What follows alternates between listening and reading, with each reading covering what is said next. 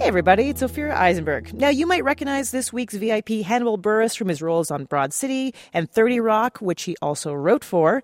But in this bonus clip, I ask Hannibal if he prefers the spontaneity of improv and stand-up comedy or acting, where he has people handing him words to say. It is. It's sometimes if the words are good. Yeah. Because you don't want to. Because sometimes you don't want to do stuff that's horrible. So I'll get something that's horrible. Oh, man, this is bad. I'm not doing this. But, yeah, when something is good, and also, especially if the person whose project it is, if they encourage improvising, they say this is just a blueprint, but you all just have fun with it. So it is fun just to have that where people just kind of book me because of my vibe and like my energy, and so then I could do other stuff on set, which is so that's been fortunate with Broad City and the movie Neighbors coming up. It was a lot of improv on set with that. Oh, that's nice. They're just like, here's a skeleton. Well, even they on Broad City and Neighbors.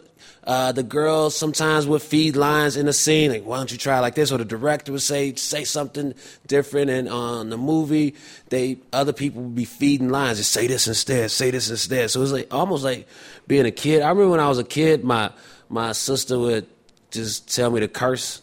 Like, say So it's almost like that when people feed you jokes. And then they get to pick whatever works. So you're like, yay. I'm a puppet is what I'm saying, I guess. I'm an Illuminati puppet.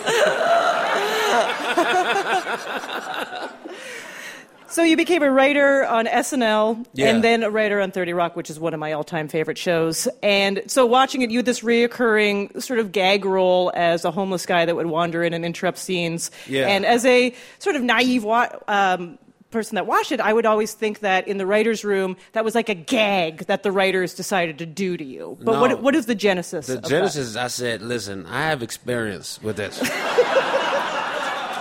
No, the real thing is that when we do table reads, if it was a role for just somebody for that episode that hadn't been casted yet, then the writers would read it in the room.